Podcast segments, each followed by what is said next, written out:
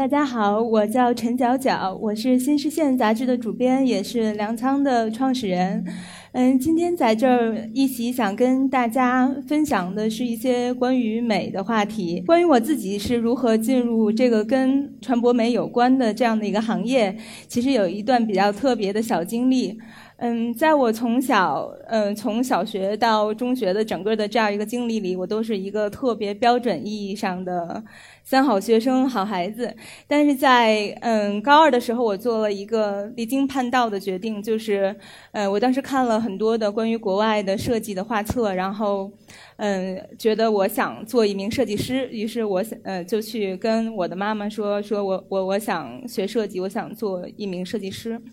嗯，但是我妈妈做了一个非常疯狂的举动，她就是她去到学校跟我高三，嗯，高中的这个班主任老师说，我的女儿不要来读高三了，然后她要学艺术，她要做一个艺术家。然后由此我得到了一个嗯独立的高三的一年的这样的时光，用自己的节奏和自己的学习方法来来学习艺术和学习文化课。最终我考上了自己喜欢的清华大学美术学院的一个设计的专业，然后嗯也。成为了学校的奇葩，就是我是嗯头一个就是以美术生的身份，但是嗯考到了清华的文科分数线以上的这样的一个考分。然后嗯，其实在我的小的时候，呃，我的家里有一就是厕所里其实挂着一张世界地图，上面用各种颜色的彩色的粗粗细细的笔来。画着一些点和线，其实那是我我妈妈她在过去的十几年里，她自己走过的全世界的一百二十多个国家和地区。我想，可能正是因为她去过了那么多地方，然后体验过了那么多不同的人生和生活方式，所以她才愿意给我一个选择的自由。然后回到今天的嗯，关于美学的这样的一个话题，嗯，其实我自己非常喜欢嗯这个太空感的一些设计。我相信在座的每一位，你们也有自己喜欢的一个美学风格。可能在这个产品的结果上，我们最后看到的是一些颜色或者一些线条，比方说太空感的设计，让我们会觉得充满了对未来的想象。嗯，但是嗯，作为呃，一个结果来讲，它的来源是什么呢？也许我们是可以从历史的片段里找到一些线索。嗯，这是一九四七年的时候，美国的杜鲁门总统他发表了一篇国情咨文，是针对苏联的，是针对敌对苏联的。当时是呃美苏冷战的一个正式的开始。接下来，一九六一年，嗯，加加林作为第一个人类进行了太空的遨游。接下来，肯尼迪总统就发表了一个演说，说：“呃，我代表美国宣布，就是我们在未来的十年里一定会派人类登上地呃月球，包括成功的返回。当然，他们做到了，就是一九六九年的时候，阿姆斯特朗登上了月球。嗯，然后我们看同样的这个时间节点的话，从五十年到到嗯到七十年代，产生了非常多的。”新的设计，一九五零年的时候，通用汽车公司推出了这样一一辆非常具有未来感的汽车。接下来，索尼公司也推出了一个球形的电视，它的这种设计感也影响了后后来很多的设计产品。嗯，库布里克推出了《二零零一漫游太空》的这个电影。紧接着，简发达因为身身着这个太空的这样的一个时装，在这个出现在电影里，成为了当时红极一时的这样的明星。David Bowie 在他的演唱会中声称自己是一个来自火星的男孩。所以，如果我们把这个就是线索放大，大家会看到，就是呃，关于太空感的这样的一个美学的风潮，它其实是在。冷战的这样的一个社会背景里产生的，有可能我们平时在接触的每一种的美学风格，它作为一个结果，其实都是和当时的社会背景、嗯历史、政治、地缘，包括信仰，嗯众多的因素所关联。息息相关产生的，这是我在做的新视线杂志。其实每一期杂志里面，我们都会花很多的篇幅来做呃一些梳理，就像刚才的梳理一样，就是我们会去找那些关于审美的故事里面和当时的事情所产生的那些关系。比方说，这个是流行时代，是我们呃回顾了港港台的那样的一个生活风潮或者美学对我们生活的影响，尤其是可能对我们这些嗯出生在八十年代或者七十年代的这些孩子们来说，这就是我们青春所有的一些记忆。大家可以看到，像我们大家都看过功夫电影，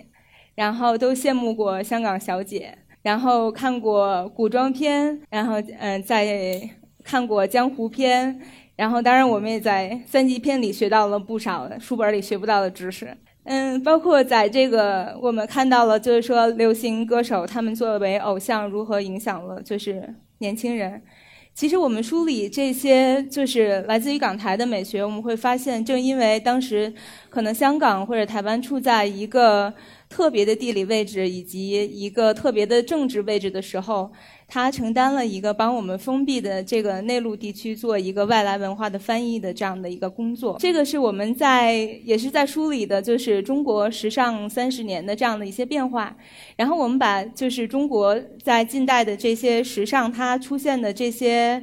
嗯事件与当时的社会事件做了一个类比。你会发现哪年出现了肯德基餐厅，或者是哪年《还珠格格》小燕子这个电影热播，其实都影响了当时的一个时尚美学。嗯，在二零一一年的时候，当时嗯在时装界有一个时装的风潮是关于红色的。然后嗯我们会发现，回顾如果回顾历史，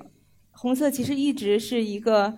呃，非常具有代表性的颜色，然后也有很多很多的人曾经诠释过它，包括它在出现在很多艺术家重要的作品里，然后它也代表意识形态。嗯，它可以代表性，也可以代表权力。嗯，关于红色为什么是这样重要的一个颜色，是因为就是红色是在物理光波里被人的眼球能接收的最长的一个光波，所以在这些需要被提示我们警示或者注意的这些产品里，我们会使用红色。嗯，当然，红色为什么它会成为呃？有特权的一个颜色，然后也有一个特别有意思的故事。嗯，这个是当时在十五世纪的时候，在南美的种植园里发生的一个场景，就是一些人他们在呃收获一种，就是他们在捕捉一种虫子，叫胭脂虫。说的好听一点，它的名字叫胭脂虫，实际上它就是一种虱子。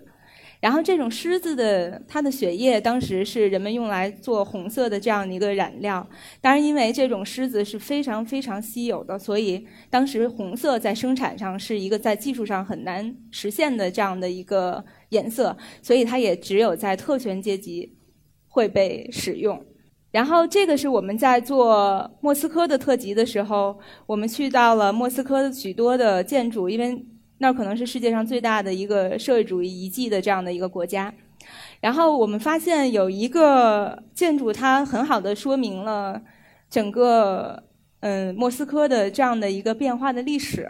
嗯，它曾经是世界上最高最大的一个东正教教堂，然后在十月革命之后，呃，被要求在这个把这个教堂拆掉，要盖成当时叫苏维埃宫，就是当时表现。社会主义权力的这样的一个纪念碑式的建筑，也就是世界上最大的一个、最高最大的一个摩天楼。当然，就是说这个宏愿最终没有实现，可能因为技术上，或者是战争，或者是资金上的一些问题。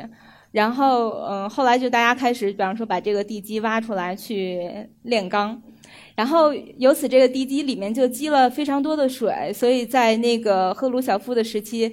就说干脆我们把这个地方变成一个世界上最大的游泳池吧。然后就有很多的那个，就是这这个地方就变成了就是世界上最大的一个游泳池。当然，在嗯，就是苏联解体之后，呃，这个又在这个原地又按照原原来最开始的这个东正教教堂的这样的一个原貌去复建了一个这样一个东正教的教堂。然后由此你会发现，发现在这个历史的变化里，嗯，其实中间的这一段被抹去了。嗯，有可能就是你看到的现在就是它的过去，但是它中间发生了什么，我们其实从来没有知道过。然后这个是我们在呃呃用一张图表来梳理了，就是呃社会主义的这些建筑和他们的当时的各界的苏联领导人之间的关系。然后你会发现，就是每一个领导人他的风格都深深的影响了当时的建筑美学。嗯，Diet Rams 是我的工业设计之神。然后，当然，他也是嗯，德国的一个工业设计之父这样级别的老爷子，他现在已经应该有八十五六岁的这样的年纪了。然后，他其实设计了非常多的经典的设计，大家可以看到，嗯，这个图片里有他非常经典的设计。然后，在嗯，熟悉工业设计的朋友们可能会知道，就是他曾经提出了嗯，好设计的十个原则。比方说，好的设计它应该是功能跟审美的一个结合。好的设计它是会对嗯消费者对这件产品的使用上有所引导，或者说好的设计它应该是尽可能少的一个设计。嗯，大家也可以看到，在后来苹就是它的设计也深深的影响了苹果的产品设计。然后左边是 Data Rams 的设计，然后右边相对应的是苹果的设计。大家可以看到，从这个。设计产品的美学风格上，各代的设计师之间也有非常多的传承的这样的一个关系。嗯，我们也梳理了，就是嗯，可能全世界最经典的那些设计，他们多多少少的都符合着 Rams 提出的这些好设计的原则。在这张图片里面，大家可以看到的有很多我们熟悉的日本的文艺界大师，有时装设计师、电影人。嗯，可能音乐人、摄影师，然后也有艺术家，嗯，他们是奠定了就是日本当代的一个美学的风格。嗯，但是我们可以看到，就是说他们其实有这一代人，他们有一个共同的成长背景，就是他们在呃日本战后经济高速复苏的这样的高速发展爆发的这样的一个时间里，产生了这样的一批人。他们当时就是这批人在寻找的，可能是，嗯，一种面对着西方的文化冲击，如何去就是嗯反抗自己的传统，以及建立一种新的日式美学。然后有些人会把当今的中国比作当时六十年代的日本，因为会有一些类似的地方。我们现在也在经历一个经济高速爆发的一个时期。嗯，我我们的杂志曾经访问过非常多的这样的中国的这些创意人，嗯，他们也是来自于各个的创作领域。我们这个栏目叫“创作百呃创意百人”，但是后来我们会发现，就是这些人的数量远远的超过了一百人，远远的超过了我们的预期。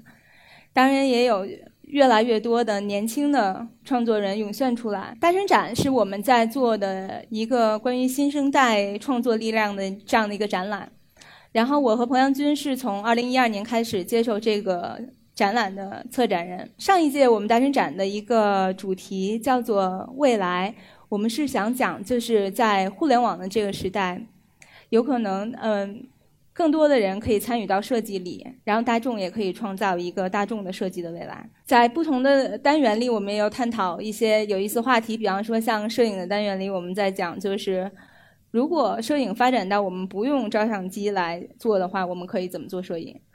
然后城市的单元里也探讨了用众众包的方式来实现设计的可能性。呃，其实我们之前在做杂志和在做展览的这样的一个过程中。呃，我们会发现，在这些年，中国越来越不缺少，嗯，美学的传播者，也越来越多的出现了，嗯，美学的生产者。但是，就是如果美学它是一门生产力的话，其实我们有两大非常重大的缺失。第一点就是说，嗯，其实在中国，在当下，嗯，美学还远远的没有进入生活的领域。没有进入日常的这样的一个界面里，嗯，如果说我们去想一想那些我们喜欢的城市，比方说我们喜欢巴黎，我们为什么会喜欢巴黎？其实是因为我们觉得它美。除了就是我们可以去到博物馆和艺术空间里去看到那些艺术家的创作以外，可能在街道上、在咖啡馆上，去包括看到街上行人的穿着，我们都会觉得有一种美感，那是一种日常的状态。然后，呃，我们觉得在中国的另一大问题就是，如果说美学需要进入生活，成为一种生产力的话，我们还缺少这样的一个生态系统。嗯，我曾经跟很多的设计师聊过天，呃，问他们你们创呃就是做设计遇到什么样的问题？很多人反映的问题都是两点：第一点，我设计出来的产品我找不到它的用户；第二点是，就是我作为一个设计者，我我是我想把我的设计生产出来，但是当我去找到那些工厂的时候，他们都愿意去做那些大牌的大单。但是如果就是说我是一个非常小的量的话，最后造成的结果就是它是一个，嗯，价格又高，质量又不见得很好的一个结果，所以就会进入一个恶性循环。嗯，在这个时候我们就在想，其实，在互联网提供的这种关联彼此的可能性中，我们有没有可能在网上去建立这样的一个生活美学平台，去实现就是我刚才说的。中间的一些壁垒，我们把它去打通，所以我们就建立了这样的一个在线的生活美学的平台，叫做粮仓。嗯，然后我想就是今天请大家先观看一一部呃粮仓礼物频道刚刚出品的这样的一部短片。呃，其实我们讲的是礼物的一些故事和礼物的哲学。然后今天他也是第一次跟大家见面。科学家研究表明。人类会表现出慷慨，是受脑垂体分泌的催产素影响。因为爱慕、友谊、权力、愚弄、炫耀，我们送出礼物。一五一九年，麦哲伦船队从西班牙出发，横跨太平洋，抵达亚洲好望角，完成了人类首次环球航行。崇拜者送给他一个地球仪，上面写着：“是你首先拥抱了我。”孙中山在东京婚礼时送给宋庆龄一把手枪，他说这枪配了二十颗子弹，十九颗给敌人准备，最后一颗请在危急时留给自己。在俄国女皇叶卡捷琳娜二世获赠的上万颗钻石当中，最大的一颗来自她的旧情人奥尔洛夫公爵。Oh my god！后来这颗巨型钻石闪亮在沙皇权杖之上。梵高曾给他喜欢的妓女送了个礼物。他欢喜的打开后吓了一大跳，那是梵高割下的自己那鲜血淋漓的耳朵。爱因斯坦经常跟朋友送他的鹦鹉聊天，话题从光速不变原理到狭义与广义相对论。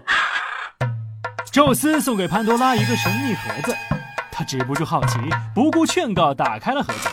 最终释放出了人世间的诸般万物。一九四九年，毛泽东第一次访问苏联时，给斯大林七十大寿带去了一火车的寿礼：山东大葱五千斤，江西金桔一千斤，萝卜五千斤，冬笋五百斤，西湖龙井整顿香九百三十。作为回赠，斯大林也送了毛泽东一火车新工业产品，包括毛的终身座驾吉斯装甲轿车。有些人因为收到的礼物而被成就，母亲送的话剧令马蒂斯开始了绘画之旅。安妮·法兰克在父亲送的日记本里记录了在纳粹集中营中度过的艰难日夜。David Bowie 吹着哥哥送的白色萨克斯，开始了他的摇滚巨星之路。旅行者一号探测器曾给外星人送去了一张光盘，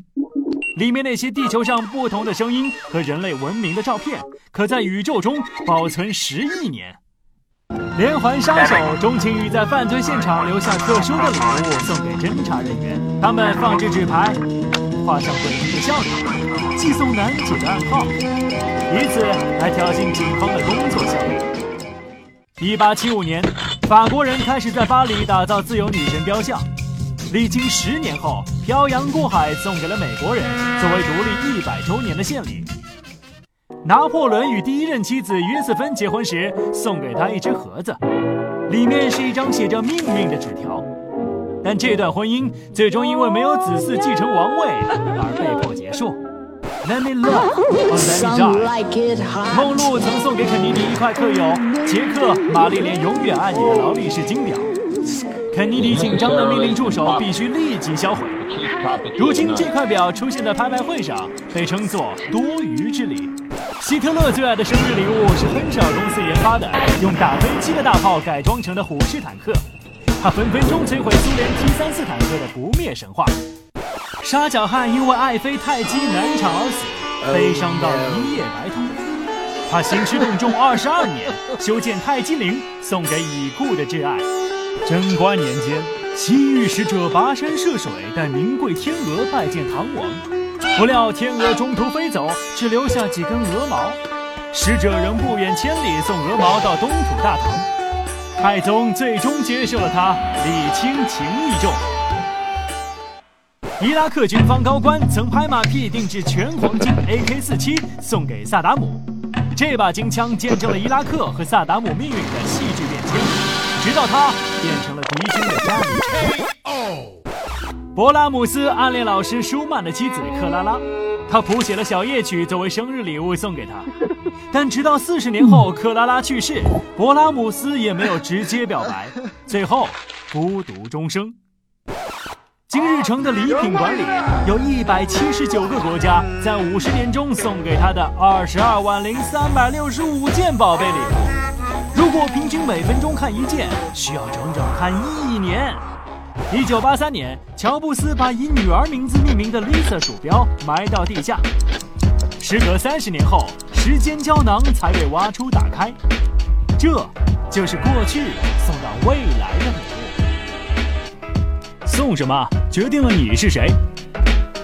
你的礼物仓库，粮仓。谢谢大家。嗯，其实我给大家看这段片子，呃，想说的就是，呃，作为一个可能做了十年的传统媒体的这样的一个媒体人，我觉得，嗯，在互联网的时候或者新媒体的时候，我们拥有了更多的创作的这样的一个可能性。这个是在粮仓上，呃，由用户他们来分享的他们的生活美学之选。另外，我们也有像，嗯。很多意见领袖是粮仓的达人，比方说像山本耀司，他推荐了自己戴的帽子；韩寒推荐了自己在读的书；还有呃建筑师张永和，他推荐了他和众多艺术家会选择戴的那款眼镜儿。其实粮仓，我觉得对于我们来讲，更大的意义在于，它同时是一个零售和孵化的这样的一个生活美学平台。嗯，这个是去年《人物》杂志在报道粮仓的时候起的一个标题，叫做“嗯，乔布斯从来不会随随便便买一件东西”。然后我觉得这个题目很有趣，他就是在讲，就是乔布斯曾经因为要买一台洗衣机，然后跟他的妻子一起在呃用了两桌晚饭呃两周晚饭吃饭的这样饭桌的时间一直在讨论，最后他们选择了一一台欧洲产的。洗衣机，而不是美国产的，因为他们觉得欧洲的这个洗衣机更代表了他们的审美和价值观。它虽然会花更长的时间来洗衣服，但是它会更节省水，而且包括令衣物更加的柔软。我想，可能基于这这样的一种价值观或者审美的这样的一种消费，其实在中国现在也在慢慢的成长。所以我们嗯，去回头看看，我们中国曾经是一个生活非常非常讲究的国家。我们会尊重，就是生活中所有的这样的一些日常的物品。其实我会觉得审美更多的是一种态度，就是在嗯尊重你的生活，包括尊重物品背后更多的是尊重人的本身。所以我们想就是在互联网上做一些精选和审美的工作。嗯，我们会用拍摄杂志明星的方式去拍摄这些日常的生活静物。最后想给大家看的是，这是我的团队。嗯，大家看到他们都非常的年轻，非常的可爱，而且非常的坦诚。然后，嗯，我想说，我们的团队其实来自于不同的这样的一些背景。我们有来自于做传统媒体的，有做商业的，然后也有做互联网的。我想就是，嗯，我们希望能够在互联网上做一场小小的。生活美学革命。嗯，最后这张照片是我跟我老公我们在全世界收集来的一些我们喜欢的玩意儿。可能从这张照片里，大家也可以或许感觉到，就是我们为什么会做《新日线》这样一本杂志，以及为什么会做粮仓的这样的一个平台。谢谢你们。